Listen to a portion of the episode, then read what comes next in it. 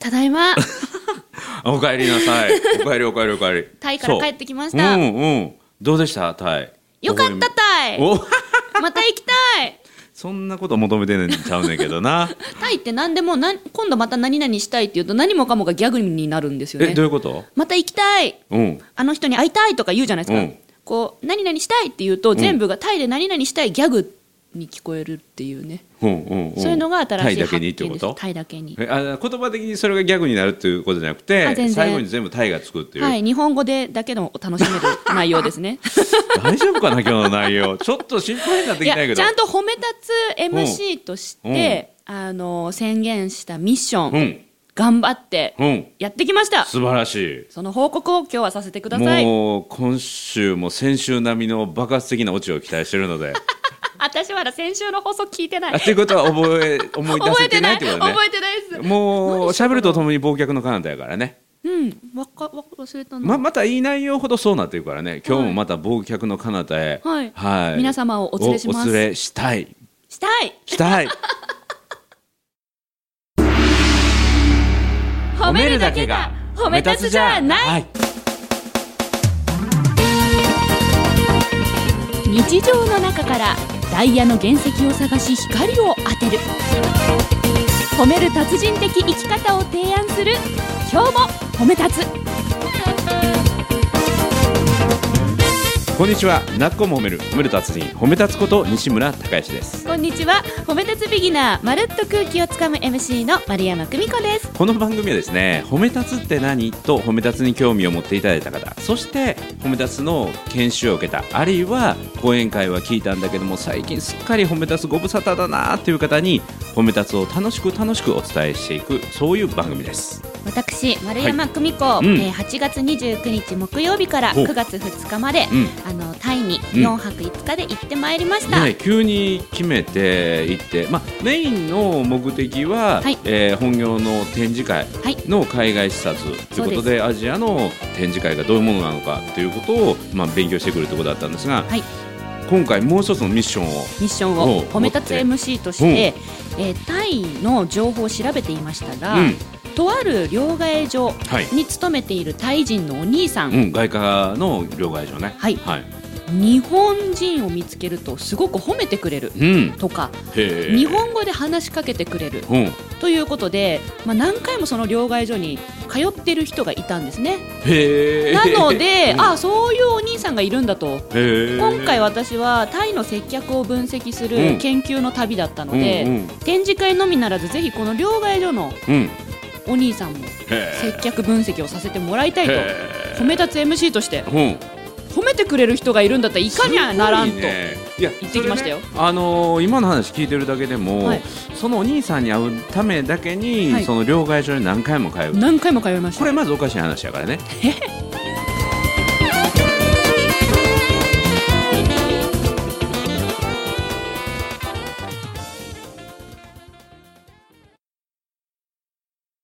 でどういうことかっていうと両替ってはい。するたびに手数料かかるから、あそうなの？本当は1回で済ましてしまう方が、はあのいいのよ。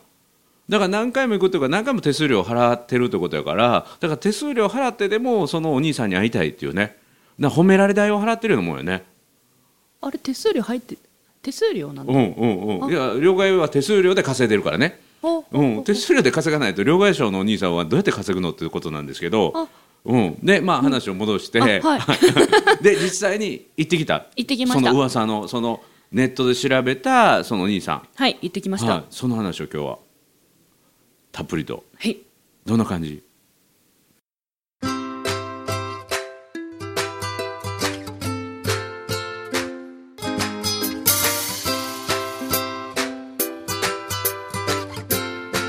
今日も褒め立つ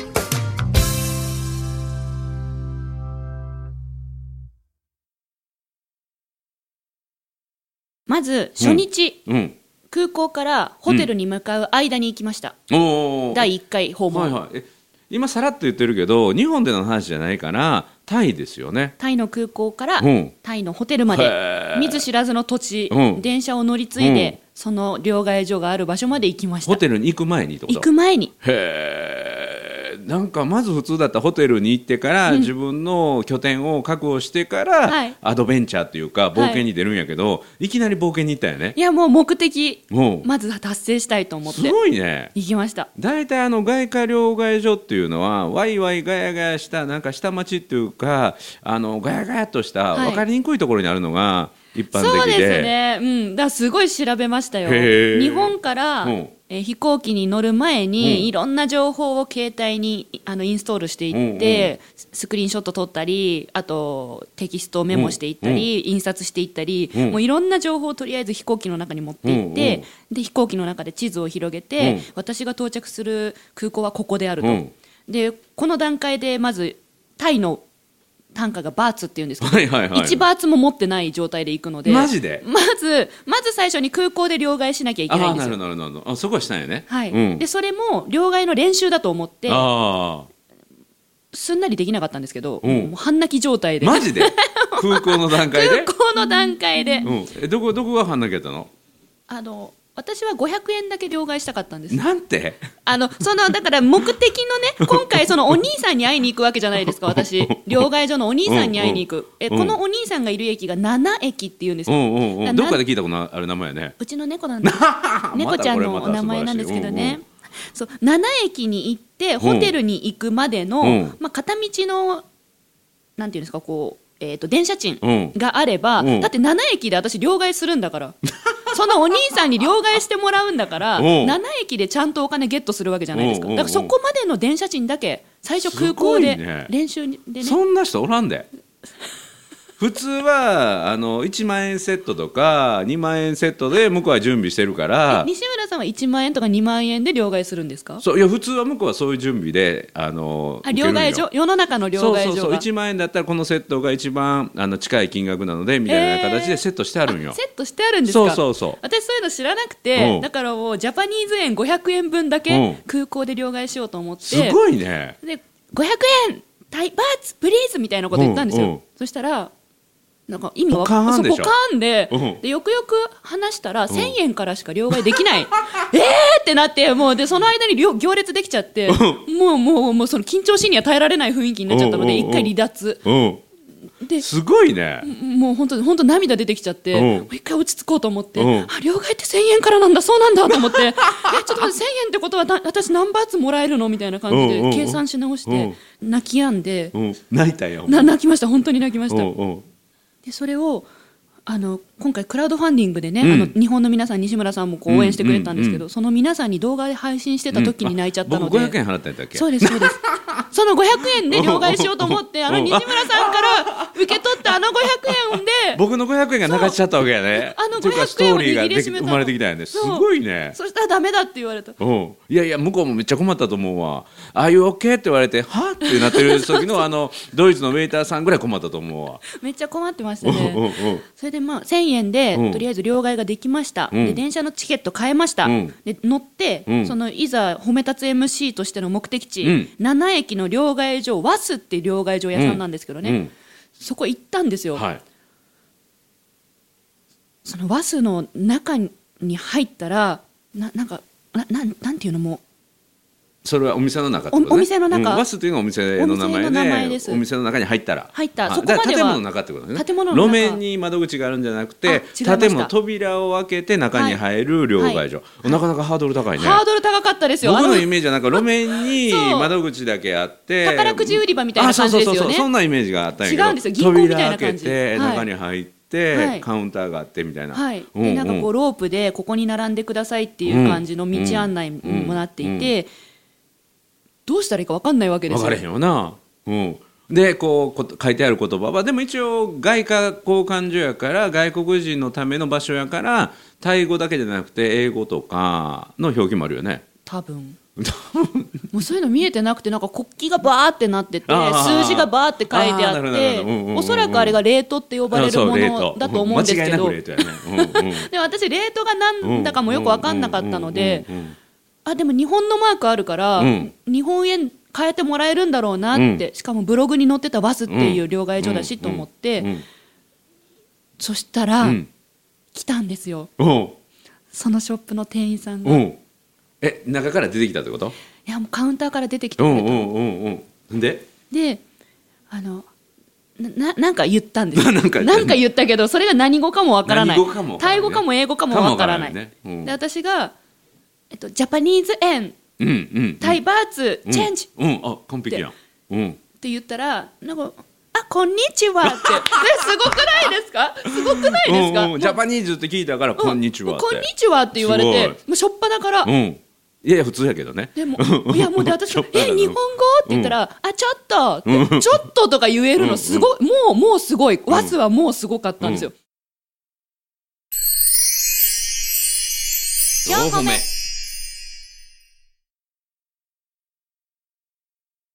で「パスポートをください」って言われておうおうおう「あはい」ってパスポート渡したら目の前のコピー機でお兄さんがコピーを取ってくれてで「待ってて」って言われてうん。うん。もう全部日本語。うんうん。嘘でしょと思って、うん。でそのお兄さんがあの対応してくれたんです両替も。ちなみにそのお店には、はい。スタッフは何人ぐらいいてたの？その日は、うん。12男性が3人で、うん。女性が1人だったかな。結構人数いるんよね。はい。で、うん。女性が一番カウンターの左側にいたんですよ、うんうん。で男性が3名右横にね、うん。並んでうん。一番右のお兄さんに私対応してもらってたんですよ、でそのお兄さんがパスポートのコピーも取ってくれて、うん。で私は1000円以上で両替できるってもう知ってたので うんいやいや普通は必要な金額やから買い物する金額とか、はい。1000円だけ両替する人ってまずいないよ本当に。っていうのは今知りました。だマジで？ってだって両替だから、うんうん、物価も違うし。いやだから普通日本でいうところの買い物で行くっていうか出かける時の財布に入れるお金プラス海外旅行やからまあ45万ぐらいはそんなに？まあまあ旅行1回の旅行でキャッシュレスのめっちゃ進んでる国は別ですよ。はい。ほぼキャッシュレスで済むような国もあるけど現金でやり取りを物を買ったり食事をするというところやったら、まあ何回も両替所行く人は少ないからね 両替所行く時間を観光に使いたいっていう人がほとんどやから。そっかそっか1回の両替で済ます。1回の旅行で使うであろう現金分を1回で両替すると普通やから。まあ、そうなんですけどほら私褒め立つ MC としてミッションを掲げていってますのおでう。その WAS という両替所のうん。褒めてくれるお兄さんに今回インタビューがしたかったわけですよ。うん。うん。なぜ日本語の勉強してるの、うんうん。他の言葉は喋れるの、うんとか一番人気の言葉はお何男女別でどんな反応があるなんてうん。いううん西村さんがこの前ほらこれ聞いてきてやって言ったの。をうん私ご丁寧にこのメモ帳に書いていったわけですからね。そんない一やだから回で聞けるわけないじゃないですか。1回って1回で聞いたらいいや一回で聞けるわけないじゃないですか。そんな初めて行った知らない土地の知らないなんかでも5ドア入った回に分。けて5回で聞くのも大変やで。なんで？相手もそんなんやったらもう1回で聞いてよみたいな。うんでもあの雰囲気じゃ聞けない。で,、ん。でそこからあ最初はいくらぐらいの金額を両替したの？最初は、うん。ちょっと待ってこれが1000円だ、もうあの1000円がね もう1000円。もうせもう500円から1000円がもう強烈すぎて。はい。一番最初にその7のワスという両替所うん。でうん。両替した金額はうん。5000円。お。うーん。まあちなみにタイは物価安いからねタイの5000円が日本のまあ2万円分ぐらい2万円ぐらいだいたい4倍ぐらいになるほどね。うん。のイメージなのあでまあ私は特に観光をするつもりもなかったですし今回はタイでやってる展示会のあの分析接客分析はいはい。とここのこのワスの接客分析のために来たのでうんうんうん。お金を使うっていう発想があまりなかったですからうん。何回もこのワスに来ようと思っていたんですね。だからもう1回5000円。うん。1回目5000円。うん。そうそしたらなんとあの私を対応してくれたお兄さんの隣にですはい。ね、2人お兄さんまたうん別のお兄さんがいるんですけど、その方々も日本語喋ってたんですよ、うんうんありがとう。うんうんうんすごくないですか、うんうん。で私「え日本語?」って言ったら「うんうん。スカシー」って。みんなみんなみんな言うのよね この「スカシー」って。うんうん。でえなどうやって勉強してるの、うん。ってそこで初めてインタビューしたんですよ。そ。れ日本語でね。日本、うん。あうーんとね英語え？なんか「ハハウスタディ」みわかんない。録音したの取ってきたんだけど、うん。もう忘れちゃった。なんなんか言ったんですよね。頑張って、うんうん。一応英語で言ったのね。英語で。うん。まあ言ったんや。言ったはず。うん。まあそれらしきこと。はい。それに対してどんな答えやったの？そしたら彼らは何かを答えてくれたんだけど、うん。私聞き取れなくて、でなんかジェスチャーでこう携帯を見せてくれるんですよ、うん。うん。で携帯の中に、その日本のアニメうんが入っていてへ要はインえターネットとかうん。アニメうでん。勉強してるって、多分英語で返したんやろね向こうの人はね。英語で聞いてるから。どうだったっけな？でもなんかね なんかい本当にジェスチャーがとっても上手なんですよ。いや本当に上手。タイのタイの人たちってうん。ジェスチャーとかその伝え方がとても上手でなんせこのワスで初めてもう日本語バリバリ喋れるのかなと思いきやちょっとなんですよね、うん。で私も英語喋れるわけでもないじゃないですか、うんうん。だから共通語がないんですよお互いに、うんうんうん。でもやり取りできちゃう。ただ今のところ挨拶はしてもらえた、はい。こんにちは言ってもらった、はい。待ってても言ってもらった、はい。ちょっとは言った、はい。まだ褒めてもらってないよね。そうなんです。だから うんだからだから、うん。あ今日褒められてないな私と思って、うんうんうん to be continued と思って 一度出るわけですよ。でもうホテルに行って、うん。まあ、その日は終わり。他のミッションもあったので、うん翌日ですよ、また行った行よくわけですよ。また行ったよ結局その両替所は何回行ったの？3回。うんあと2回あるよね。じゃあ2回目。はい。4褒め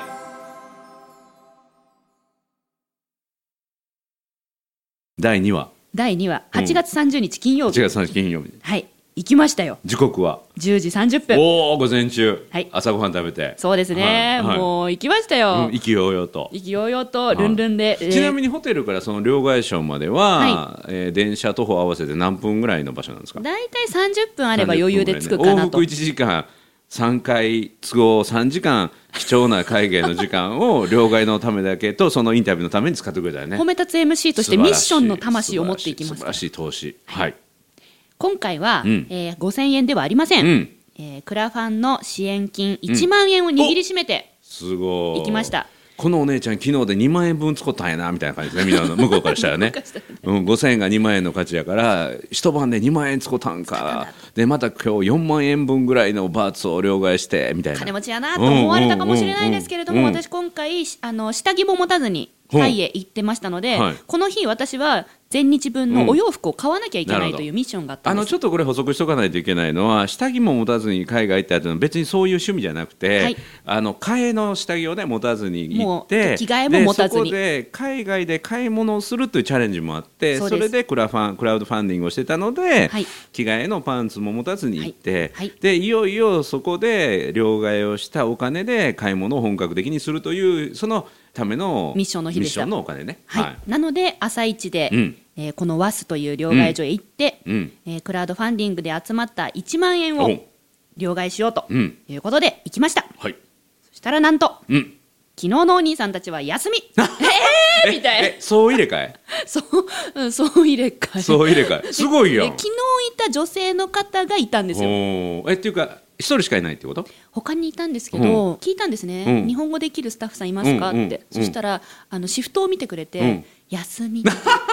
休みみたいな。全滅？全滅。で、えっと、明日来るって聞いたんですよ、うううえっと、このなという量聞き方する人おらんで。多分ね。あの人を見て両替する人っておかしいよね。明日来るってあなたこそ来るの？みたいな あなた明日も来るつもり？みたいな。私下調べしてたんでこの WAS という両替所は、うん。あの日曜日休みなんですよ、うん。つまり、うん。前日木曜日、うん。この日で2日目金金曜日。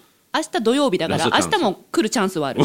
で帰国の日は私月曜日だったんですけど、はいはい。この日はもう朝からバタバタだったのでうん。来れなかったんですね、うん。ってことはもうこの木金土の3日間でインタビューしたいってうんもともと思っていたので,、うん。うん。で金曜日2日目、うん休みじゃないですか、うんうん。日本語スタッフ、もう明日来る？って聞きますよね、うん。素晴らしい。ちなみにその辺明日来るっていうのは何で聞いたの、英語ですね。おなんて言った？えージャパニーズスピークオッケースタッフみたいな「tomorrow here」みたいな感じだったと思いますよ。多分。多分。うんうんうんうん録音してたんだけどうまく入ってるかな？分かんないな。うんうん。ほんで？通じたっぽい。通じたっぽいでシフト調べてくれて、今日は休みだよ、うん。明日は分からない。私たちも知らないって言われてあタイって分そういうもんなんだそう分からないん気だって。が向いた人が来るみたいな。いやでもシフト見てたんですよ。ね。うんうん。今日のシフトはあるけれど、うん。明日のシフトはないってことって。えそんなことあるのって、うんうん。まあタイやからね。そう、うん。文化も違うから、うん。もう勉強になりました、うんうんでもその2日目を対応してくれた女性も、うん。日本語で、うんあの「ありがとう」って言ってくれたんですよ。だから「わあ日本語上手」って言ったら、うん。タイ語かなわかん。ないけど、うん。いや全然できないの？みたいな感じえではにかんでました、ね褒められるあばはずのところで。そうそうそう 素晴らしい。さすが MC 褒め立つなので MC ありがとうございます、うん。まだ褒められてないからねまだ褒められてない。2日目でね。はい。でその日はそれで帰ってきて、はい。両替は1万円分して、はい。もう一つのミッションの買い物の軍資金としてそれは使っ来てましたで2日目は終了。終了。いよいよ運命の3日目。運命の3どう日目です。なるのか。はい。どんなオチが待ってるかやね。4歩目。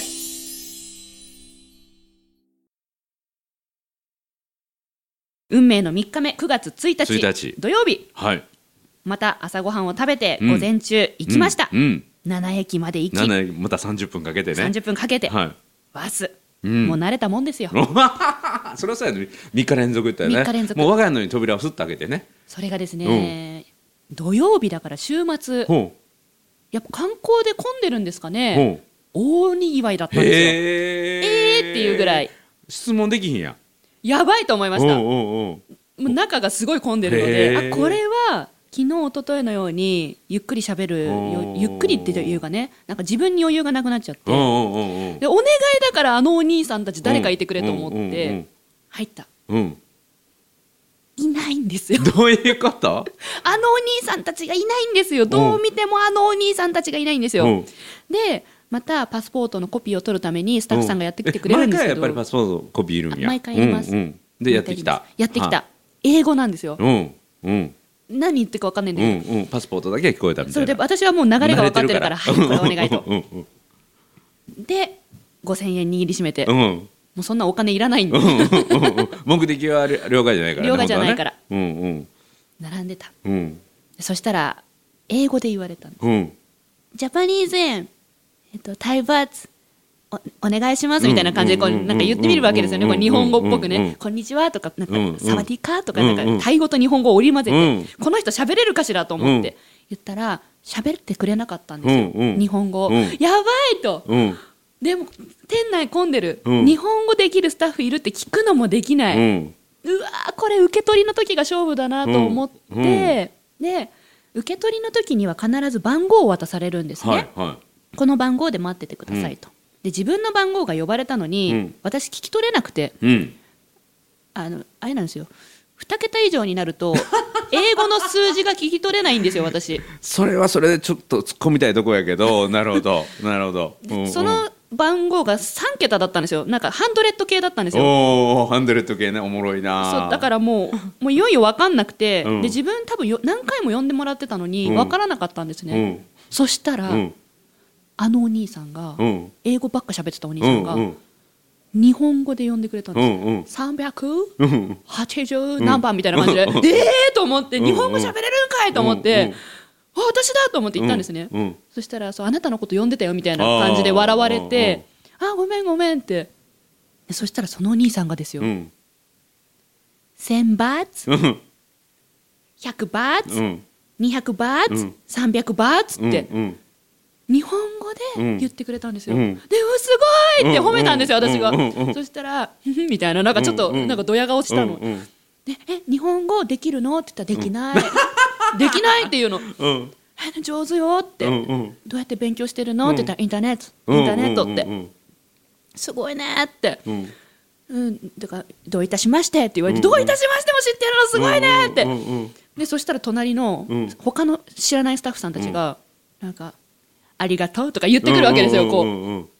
他のお客さんの接客しながら日本語言ってくるんですよ、こっちに。うんでいやこちらがありがとうって日本語ありがとうって、I'm so happy みたいな感じで言って、そしたらなんか気をつけて行ってきてねって言ってくれたんですよ、すごいなと思って、あのお店出て、うん。はっと気がついたのが、褒められてないやんーみたいなそう ずーっとまるちゃんが褒めてるからね。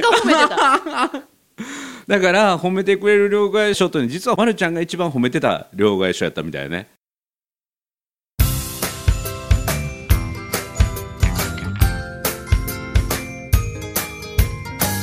褒めめるだけが褒め立つじゃない。今日も褒め立つ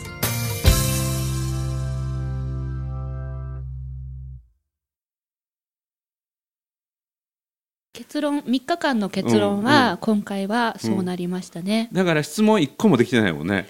あのなどうやって勉強してるの、うん。インターネット。あと日本のアニメ、うん。うん、それだけ。そもそも褒められはしなかった。私やっぱ褒め立つ MC だから褒めることはできたみたい、うんそれは良かった。素晴らしい。ありがとうございます、うんでもなんかずれたねえ。あのタイのナナという駅に海外の褒め立つ聖地があるという噂はガセでしたみたいな。かたまたまその人がいなかったってことやね。うん、うん。それかそのブログを書いていたお姉さんがとてもファッションセンスに長けていて褒めたくなるような服装だったのかもしれない。私は本当に現地の人のもう市場で買った服を毎日こう着ていって、まあ、現地人っぽかったんですよねうん。完全に。うんただ当初の目的である、うん。タイの褒め立つに会いに行って、インタビューをするということは実現できませんでしたけれども、うん。うん。でも確実に、うん。あのワスという両替所のうん。人たちは、日本人うんに接客するために、うん。自分でそう勉強してる。うん。なるほど。努力してる、うん。あのおもてなししようと頑張ってくれてる、なるほど。これが何よりもその褒めるを超えたなんていうかこうサービスなんていうの？なすごいな。なうまいこと言ってもらえませんかねわかります？わかるわかる。その相手に対する、はい。なんていうかな誠実さこそが最高の褒めるという、はい。うん、仕草であり、はい。相手に、ね、寄り添うというこれこそ褒め立つの極意やねだ言葉としては届けられなかったかもしれないけども、ま、るちゃんはすごく褒めてもらった気持ちになったっていうか。とっても気持ちが良くてとっても好きな場所になったしあと深いな。その褒めてくれる人に会いに行ったはずが、うん。それ以外のうん接客員さんたちに対してすごいありがとうって思えたのへで、ーいい話になったね。いや おかげさまでいい話よ。3日間通った甲斐がありましたよ。へー。すごい。い